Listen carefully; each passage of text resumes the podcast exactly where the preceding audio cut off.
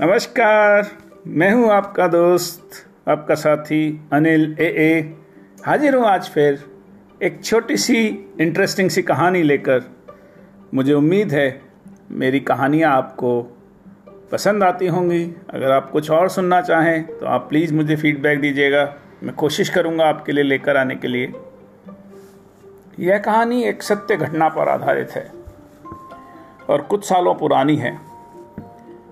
एक अमेरिका में रहने वाले व्यक्ति जो हैं, वो कॉलेज में पढ़ाई कर रहे थे और फिर उनको पढ़ाई में उनका कोई बहुत ज़्यादा मन ना लगा और वो दौड़कर और भागकर घर से इंडिया आ गए और वो इंडिया में आने के बाद एक साधु बन गए और वो कभी हिमालय में घूमे, कभी अफ़गानिस्तान में रहे, कभी हरिद्वार में रहे, कभी वाराणसी में रहे। और वो साधुओं के साथ काफ़ी घुल मिल कर रहे और उन्होंने अपना साधु जीवन अडॉप्ट कर लिया। वो अपने माता पिता के इकलौते पुत्र थे तो उनके माता पिता बड़े चिंतित हुए पहले। उन्होंने कोशिश की कि हमारा बेटा वापस आ जाए, पर वो गए नहीं। कुछ समय बाद माता पिता उनसे मिलने आए और उनसे मिलकर और सारा उनका देखकर इंडिया में और बहुत खुश हुए। बहुत ही उनका, उनको अच्छा लगा कि हमारा बेटा जो है बड़ा अच्छा और सब अच्छा लगा उन्हें भारत भी देखकर। एक दिन सभी ने माता पिता और उनके बेटे तीनों ने एक निर्णय लिया कि वो मुंबई घूमने जाएँगे। मुंबई में उन्हें गेटवे ऑफ़ इंडिया देखा और फिर वहाँ से जो एक नाव की सफारी सफारी करके नाव नाव में बैठकर और वो एलिफेंटा केव्स देखने के लिए गए। वहाँ पे जैसा कि आप सभी ने कुछ लोगों ने सुना होगा, वहाँ पे नाव से उतर के और वो कच्चा रास्ता आता है। तो वो उस कच्चे रास्ते में उतरे माता पिता और वो साधु बेटे, वो तीनों लोग चलने लगे। तो वो जैसे ही चलने लगे तो एकदम थोड़ी देर के बाद मच्छर आने लगे। तो फिर जो साधु जो थे, बेटे, उन्होंने कुछ किया। और वो मच्छरों से उनके, मच्छरों से उनके माता पिता को मुक्ति मिली। हालाँकि वो मच्छर देख के उन्होंने कहा कि आप हमें यहाँ क्यों लाए हो? ये कैसी जगह है अजीब सी यहाँ इतने मच्छर हैं? और वो थोड़े अच्छे परिवार से थे अमेरिका के और अमेरिका का अपना अलग कल्चर है। तो वो मच्छरों से खैर निजात मिल गई, वो भी सेटल हो गए, फिर वो आगे फिर चलने लगे। थोड़ी दूर चले तो एकदम से एक बंदर कूद के आया। और बंदर कूद के और उनकी माताजी जो थी उनकी तरफ़ वो घूरने लगा, उसके अपने खी खी खी खी खी करके दांत दिखाने लगा और अपने बड़े बड़े पंजे से वो उनको कभी डराता, कभी धमकाता। अब वो जो लेडी थी, वो बड़ी घबराई, वो बड़ी परेशान हुई और फिर उनके हाथ में उस बंदर को एक पर्स दिखाई दुआ। उस पर्स को वो छीनने की कोशिश करने लगा, क्योंकि बंदरों की आदत होती है, जो चीज़ हाथ में होती है, उसे वो छीनने की कोशिश करते हैं कि उसमें कुछ खाने का सामान हो शायद। तो बंदर ने खींचने की कोशिश की और वो उनकी मदर ने भी उसे बचाने की कोशिश की। पर खैर, वो बंदर जो है फिर एकदम से कूदा उनके कंधे पर और उसको पंजा उनके मुँह पे झपट्टा मारा और वो हाथ से छुड़ाकर और तुरंत लेकर पर्स भागा। अब उस पर्स में उनके सारे पैसे थे उनका पासपोर्ट था, वीज़ा था, सारा सामान उसी में था। अब वो माता पिता और बेटा तीनों बड़े परेशान कि सारा कैश भी उसी में है, सारे क्रेडिट कार्ड्स भी उसी में है, पासपोर्ट भी उसी में है, वीज़ा भी इसी में है। और उस समय ये कुछ साल पुरानी बात है, उस समय भारत में जो वीज़ा लेना और पासपोर्ट नया इशू कराना इतना आसान काम नहीं था। लंबी लंबी लाइनें लगा करती थी और जो सिस्टम्स भी थे वो इतने रोबस नहीं थे, उस समय आईटी सिस्टम्स आए नहीं थे। तो वो लोग और सोच के परेशान हुए कि यहाँ पे तो अब हमारी हालत ख़राब हो जाने वाली है। और उन्होंने उस बेटे को बहुत भला बुरा कहना शुरू किया कि यार तुमने हमें यहाँ क्यों लाए हो? और ऐसा क्या ये इसमें देखना था और ऐसा वैसा। वो जो बेटे थे साधु, उन्होंने कुछ देर आँख मूंदी, कुछ प्रार्थना की और फिर उन्होंने प्रार्थना करके और कुछ आँख खोली। तो देखा वो बंदर जो था वो पेड़ पर चढ़ा बैठा है और वो पर्स को छील खोलने की कुछ कोशिश कर रहा है, उसमें से सामान निकालने की कोशिश कर रहा है। इतने में उन्हें एक आदमी दिखाई देता है जो केले बेच रहा था, अपनी छोटी सी रेहड़ी पर केले बेच रहा था। तो उनको कुछ आइडिया आया उन्होंने वो उसके पास गए। उस ज़माने में एक रुपये में दर्जन केले मिल जाया करते थे। दस बारह केले तो आराम से मिल जाया करते थे, पर वो उस दिन व्यक्ति उस आदमी को लगा कि इनकी आज ज़रूरत है।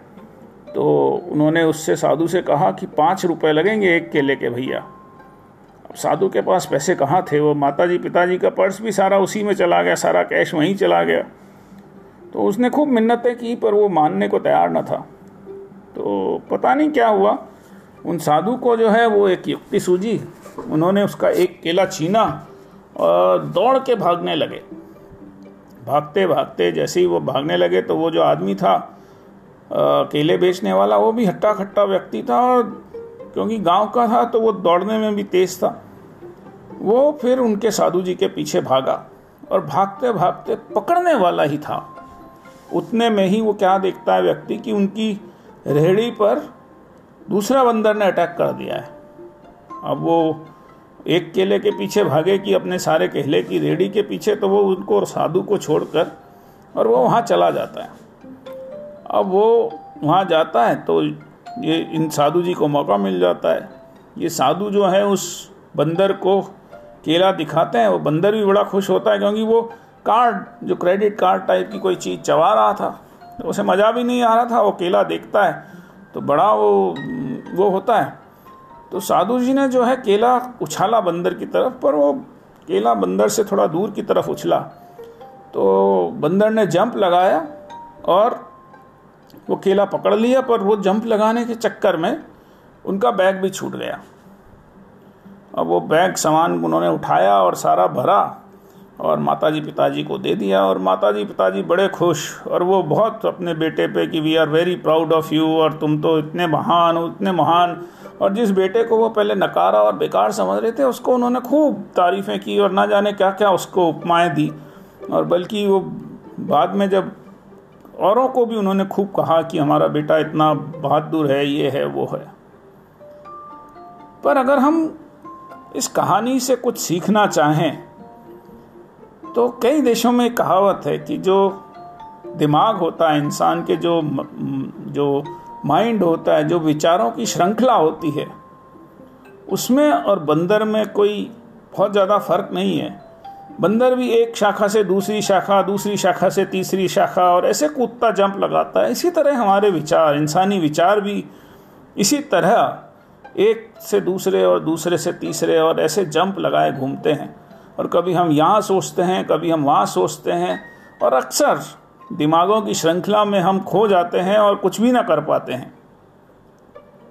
तो अगर हम उसको चाहते हैं कि हम उसे स्थिर करें तो शायद इस बंदर की तरह हमें किसी बनाना की आवश्यकता है। शायद हमें किसी एक डीपर पर्पस की आवश्यकता है।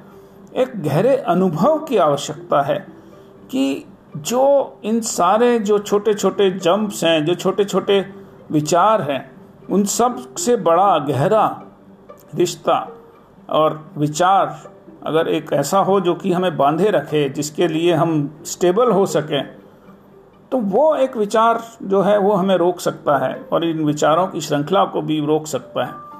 और वो विचार अक्सर जो देखा गया है, जितना भी अध्ययन किया गया है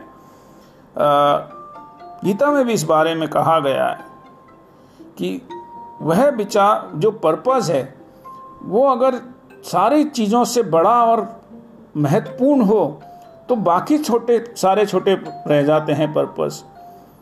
और वो पर्पस जो है, वो है इंसानी रूहानी वैल्यूज़ को वैल्यू करने का। हम अपनी जीवन को अगर वैल्यूएबल बना सकें, लोगों को मदद करने में, और और कोई ऐसा पर्पस हम ढूंढ सकें जिससे कि हमारे कुछ करने से दूसरों को काफ़ी मदद मिले तो शायद हम जो दूसरों को और जो विचार हमारे इधर उधर भटकते रहते हैं और परेशान होते रहते हैं, वो शायद काबू में आ जाए। और हम सब एक स्थिर जीवन जीने के लिए सक्षम हो सकते हैं। आज की कहानी में बस इतना ही। मैं कल फिर हाजिर होऊँगा एक नई कहानी के साथ। क्षमा चाहता हूँ, आज की कहानी कुछ लंबी थी, पर ये एक इंटरेस्टिंग कहानी थी, इसलिए मैंने आपसे कुछ ज़्यादा समय लिया। कल फिर हाजिर होंगे नई कहानी के साथ। मैं हूँ आपका दोस्त अनिल ए ए।